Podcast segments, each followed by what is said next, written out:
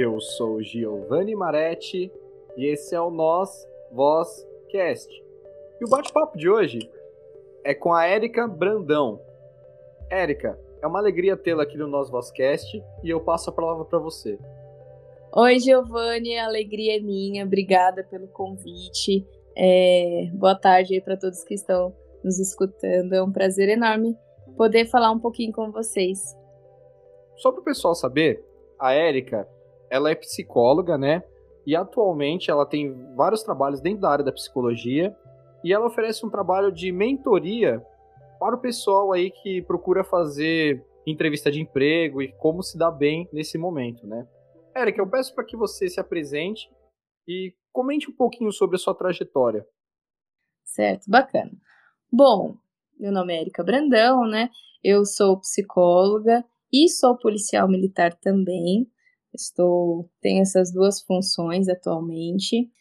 Eu trabalho com, com pessoas que querem ou um desenvolvimento pessoal através de uma psicoterapia, ou uma avaliação psicológica através de aplicação de testes.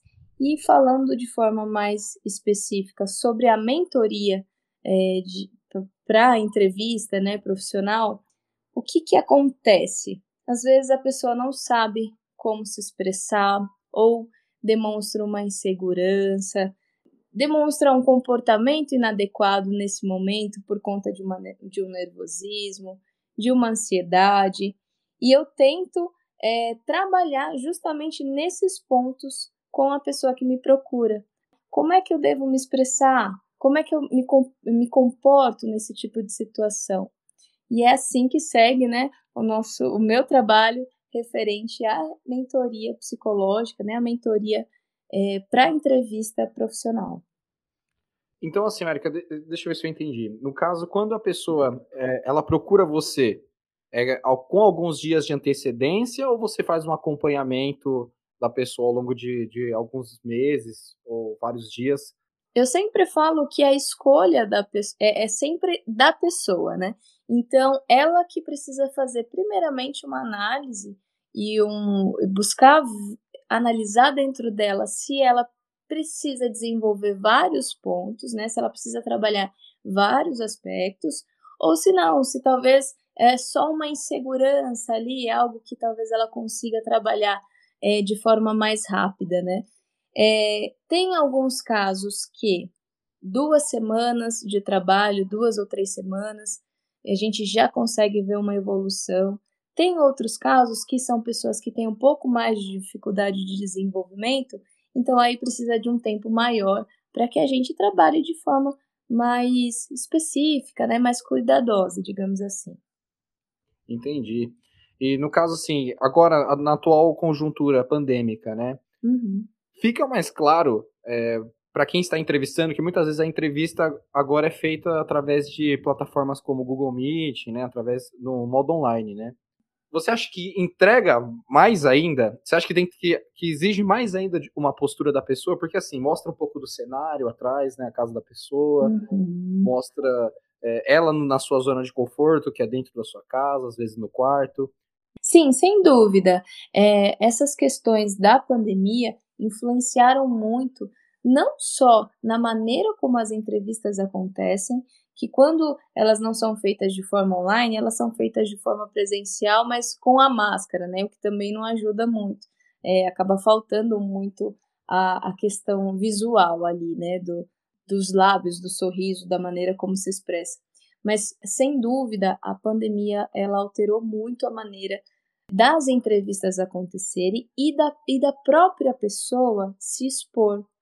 Porque, considerando que hoje as pessoas estão com, com um contato um pouco, como eu posso dizer, não estão tendo mais tanto contato, né, como era antigamente, é, estão tendo mais dificuldade é, em fazer coisas normais, né, do cotidiano, como ir no mercado, ir no shopping, é, as pessoas estão um pouco mais é, introvertidas. E isso tem prejudicado na maneira como elas vão se expressar, na maneira como elas vão demonstrar tudo aquilo que elas têm para oferecer. Aí acaba tendo uma deficiência nesse ponto. É, porque o momento atual, né, se tem uma palavra melhor para descrever esse momento é insegurança, né? Sim, sem dúvida. Em todos os níveis, né? Econômico, no sentido da saúde. Sim, sem dúvida. É, o, can, o candidato àquela vaga, ele entende que o país está passando por, não só o país, né, mas o mundo está passando por um momento muito difícil. Então, às vezes, ele vê aquela oportunidade como algo que ele não pode deixar passar de jeito nenhum. E aí, com toda essa pressão para conquistar aquela vaga, para se expor da melhor maneira possível, para demonstrar que ele é capaz de exercer aquela função, com toda essa pressão, acaba muitas vezes acontecendo o contrário. Ele ficando extremamente nervoso, ansioso, não conseguindo demonstrar tudo aquilo que ele tinha, né, ou tem de positivo, e por conta dessas questões, de toda essa influência, dessa pressão, ele acaba se perdendo, né, no, no meio ali da, da entrevista. Atualmente, o seu público ele é formado, é, se, se é que você pode dizer, mais homens ou mais mulheres ou está misto aí? Como é que? Olha, eu tenho uma procura maior por homens, né? Eles me procuram mais, mas tenho sim um público feminino também. Mas a grande maioria é composta por homens mesmo. E você sente que muitas vezes é um pessoal que já tem uma bagagem assim no sentido de já é um pessoal que já está acostumado com entrevistas ou é um pessoal que procura emprego há muito tempo? Como, é que é o perfil desse indivíduo? Normalmente as pessoas que me procuram geralmente não tiveram um bom resultado é, em entrevistas anteriores, né? Então, como ele já tem essa bagagem de às vezes não conseguir se expressar de uma maneira adequada, ele me procura para que a gente possa fazer um trabalho, para que ele possa ter uma análise né, de um profissional, é, entender a visão também do outro lado, né, de quem analisa, e normalmente esse público. É claro que também tem pessoas que me procuram que nunca fizeram uma entrevista de emprego. Então, pelo fato delas não, não terem essa experiência, elas me procuram para entender melhor como é que funciona e como seria uma maneira é, positiva de se expressar. E agora sobre você, Érica. É, você fez a, a, faculdade de psicologia, né? Você também ingressou na polícia. Como é que foi essa, essa, essa mudança na sua vida, assim? É, são duas mudanças muito importantes, né, na minha vida. Eu entrei na polícia no ano de 2015, né? Eu já cursava na época a faculdade de psicologia, porém, é, para aqueles que não conhecem, quando você entra no mundo militar, é, os primeiros anos ali são anos difíceis, né? Onde você tem que se adaptar, onde você tem que aprender uma função que você nunca imaginou, né? Como seria. Então são muitas mudanças. E aí nesse tempo é, que eu ingressei na polícia, eu não consegui dar continuidade à faculdade. Infelizmente, eu tive que trancar a faculdade por, por dois anos ali, mais ou menos, até eu conseguir me estabilizar dentro da instituição para eu conseguir retomar os meus estudos, né? Então, foi uma fase de muita mudança, mas eu nunca deixei de lado o meu objetivo, que era concluir minha faculdade, que era atuar na área. E eu sou muito feliz nessas duas profissões que eu sigo hoje. Na polícia, qual é a função que você ocupou? Eu ocupei algumas funções, eu trabalhei na atividade fim, né, que é o policiamento diária, é, aqueles policiais que patrulham ali as regiões, então eu já trabalhei nesse setor. Trabalhei como psicóloga também, né, numa época da, da minha carreira, né. Estagiei também nesse setor, então estagiei, concluí a minha faculdade estando nesse meio, né, já da psicologia, agora dentro da instituição. E agora, atualmente, eu trabalho no Grupo de Ações Táticas Especiais, que é o GAT, e lá eu trabalho na equipe de negociação. Lá a gente faz negociações quando tem um roubo frustrado e é pego alguém de refém, então a gente faz a negociação para que esse refém seja liberado. Ou quando tem alguém com um propósito suicida, portando arma de fogo ou arma branca, a gente vai para negociar para que essa pessoa desista né, dessa situação, de cometer esse, esse ato tão extremo. Então, hoje a minha função é essa dentro da Polícia Militar. O interessante é que assim, né, é toda essa sua bagagem, né, combinada com a, a instituição Polícia Militar proporcionou para você, né? É, vamos supor, se você consegue deixar de convencer uma pessoa né, a, a, sair de uma situação extremamente agressiva, vamos supor, de um sequestro de um suicídio, é, eu acredito que fica fácil convencer alguém ou, vem, ou se vender para uma empresa, né? é, é, assim, cada coisa tem o seu grau de dificuldade, né? A gente também não pode é, não, não identificar que até em, em outros aspectos existe uma dificuldade, cada um tem a sua, né? E, e isso isso eu observo quando eu faço os atendimentos. Então, talvez uma coisa que pareça ser simples para mim, de, de, de, mostrar, de argumentar, às vezes para o outro é muito difícil, né? Mas é um trabalho realmente muito gratificante, muito que né, ao longo desses anos eu fui tendo várias experiências, né, em cada área que eu servi e sirvo até hoje. E aí eu somo um pouquinho disso, um pouquinho da polícia na psicologia, um pouquinho da, da psicologia na polícia, e assim a gente vai seguindo. Érica, agora uma curiosidade. Já teve algum caso que você teve que intervir, assim, é, com as palavras, que você teve que ir lá conversar com a vítima e o humilhante, é, numa situação bem extrema, assim, de sequestro ou de um possível suicídio? Então, hoje a gente sempre traz a, a equipe de negociação como um todo, né? É, dentro da, da equipe de negociação, tem várias pessoas que exercem vários papéis. E ali dentro dessa equipe, todo o papel é somado para a resolução daquela ocorrência. Então, não sou só eu que trabalho nessa equipe, mas a gente trabalha de uma maneira a juntar forças para resol resolver aquela situação. Então, sim, em alguns momentos sou eu, em alguns momentos são outras pessoas, e a gente vai somando ali com uma ajuda, né? A gente soma as forças para para o final, né? Para o objetivo final, que é o quê? A resolução daquela situação. É a pessoa sair com vida, é o refém sair com vida, é o suicida que estava com o propósito né, de tirar, de tirar sua própria vida, né, sair dali ileso, né, então é, eu quero frisar bem que não sou só eu, e sim uma equipe junto. É porque existe todo um, um poder forte de negociação, né, porque quando sim. se trata de, um, de uma relação ali de crime, né, você tem que convencer o indivíduo já está numa situação extremamente como eu posso dizer, vulnerável, assim, não. É, ele parece que ele está no controle, não sei se você entende o que eu quero uhum. dizer. Mas ao Sim. mesmo tempo, se ele estivesse no total controle, ele não, estaria com aquela, com aquela, naquela posição tão agressiva.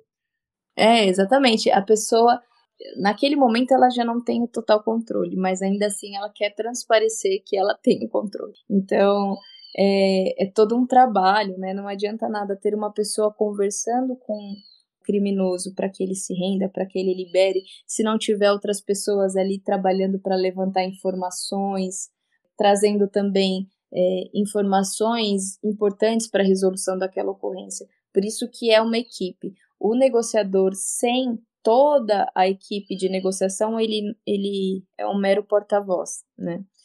Porque senão ele vai ter a visualização só da, daquilo que ele.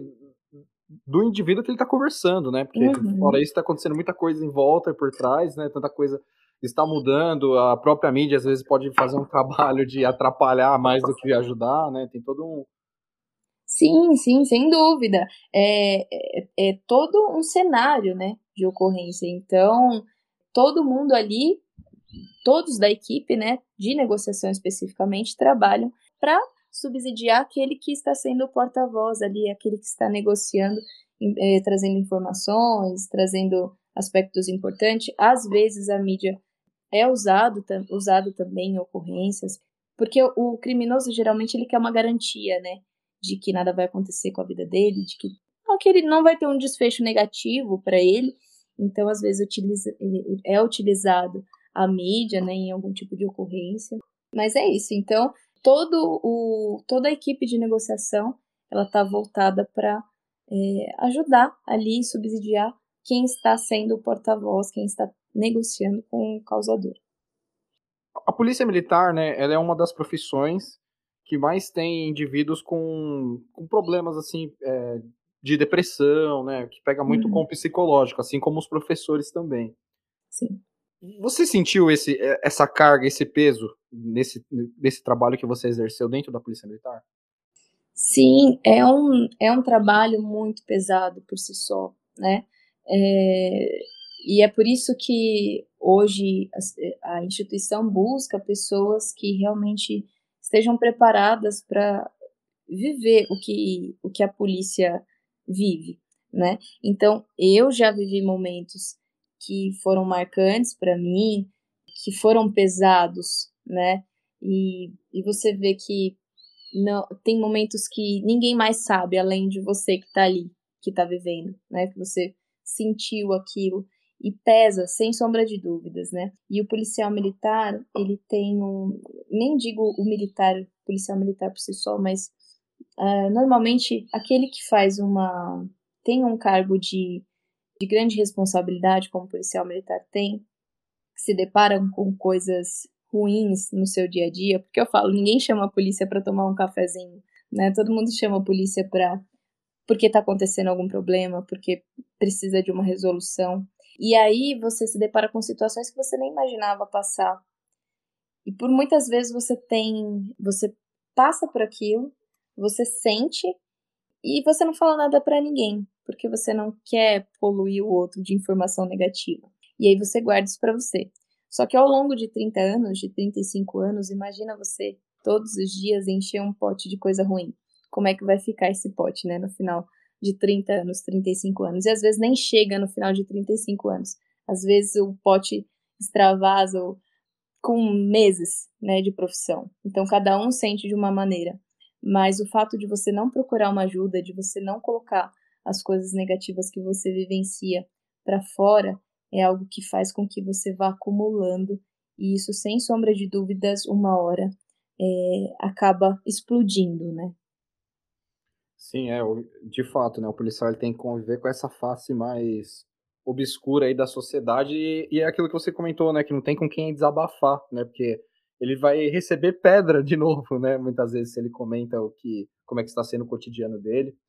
E agora eu gostaria de saber, você tem que fazer um convencimento para que o policial vá até você, vá até a psicóloga? Então, é, eu vou te explicar como é que funciona, né? Hoje eu não atuo como psicóloga dentro da corporação. Então, o policial militar que ele precisa de uma ajuda psicológica, ou ele, ele, ele percebendo isso, ele pode procurar sim um setor da polícia que disponibiliza esse tipo de atendimento, e lá ele passa por um, um acompanhamento psicológico, ele passa por psicoterapia, e ali ele tem um amparo psicológico, né? Mas muitas vezes o, o, é, o policial militar ele não procura esse apoio psicológico. Não só porque ele não. Às vezes ele não tem, ou às vezes ele simplesmente não quer, porque é, ao, você se sente inferior, você se sente inseguro quando você entende que você precisa de uma outra pessoa para é, te ajudar a resolver, resolver uma questão. Né? Então pensa, você está acostumado a ajudar as outras pessoas, a ser um apoio para quem está com um problema, para quem está com uma dificuldade.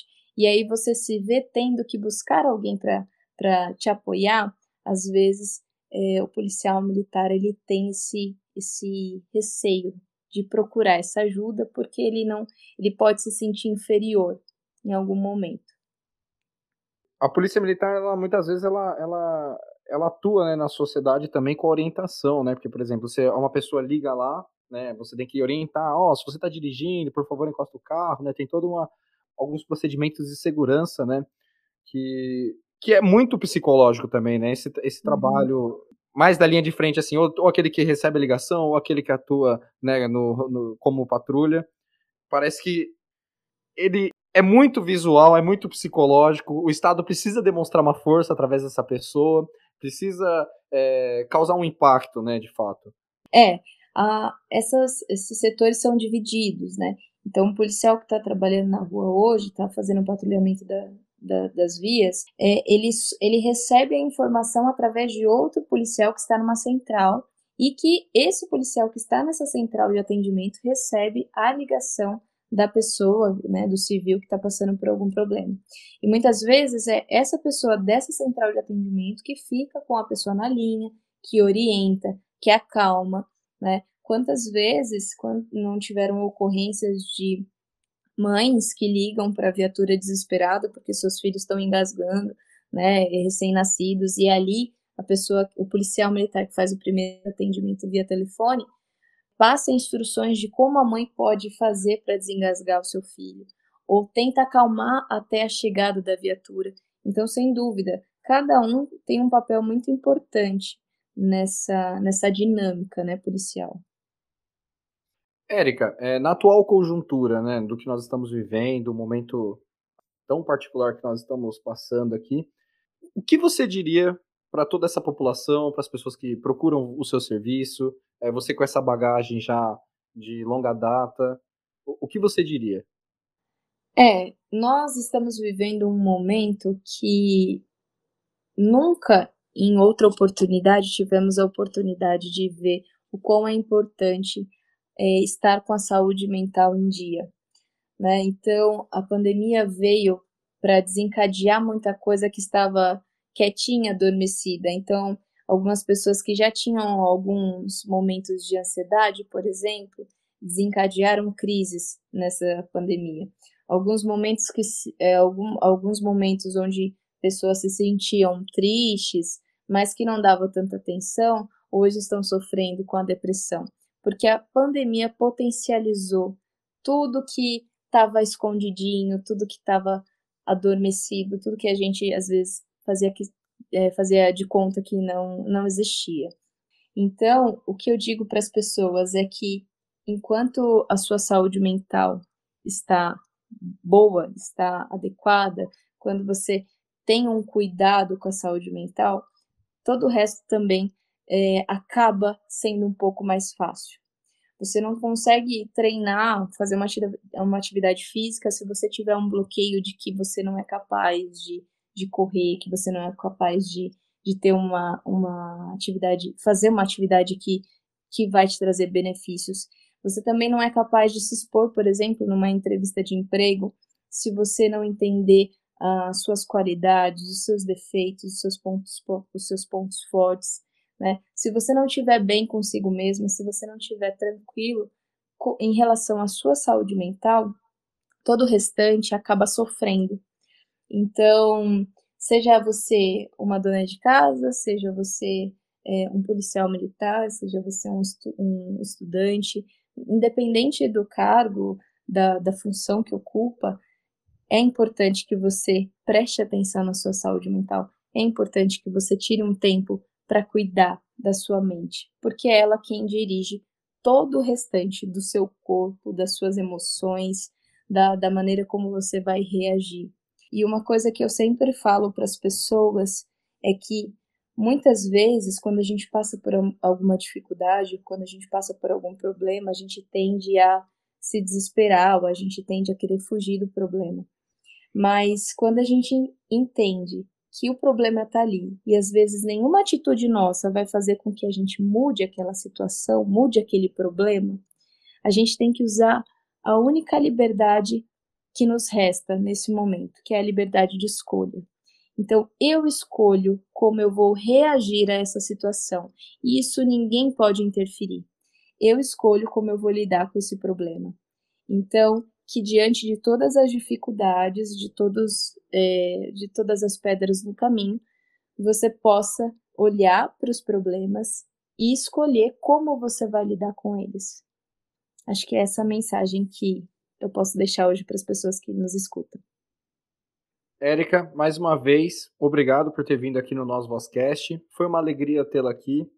Eu espero que você volte. Enfim, Obrigada. só agradeço, Érica, de coração.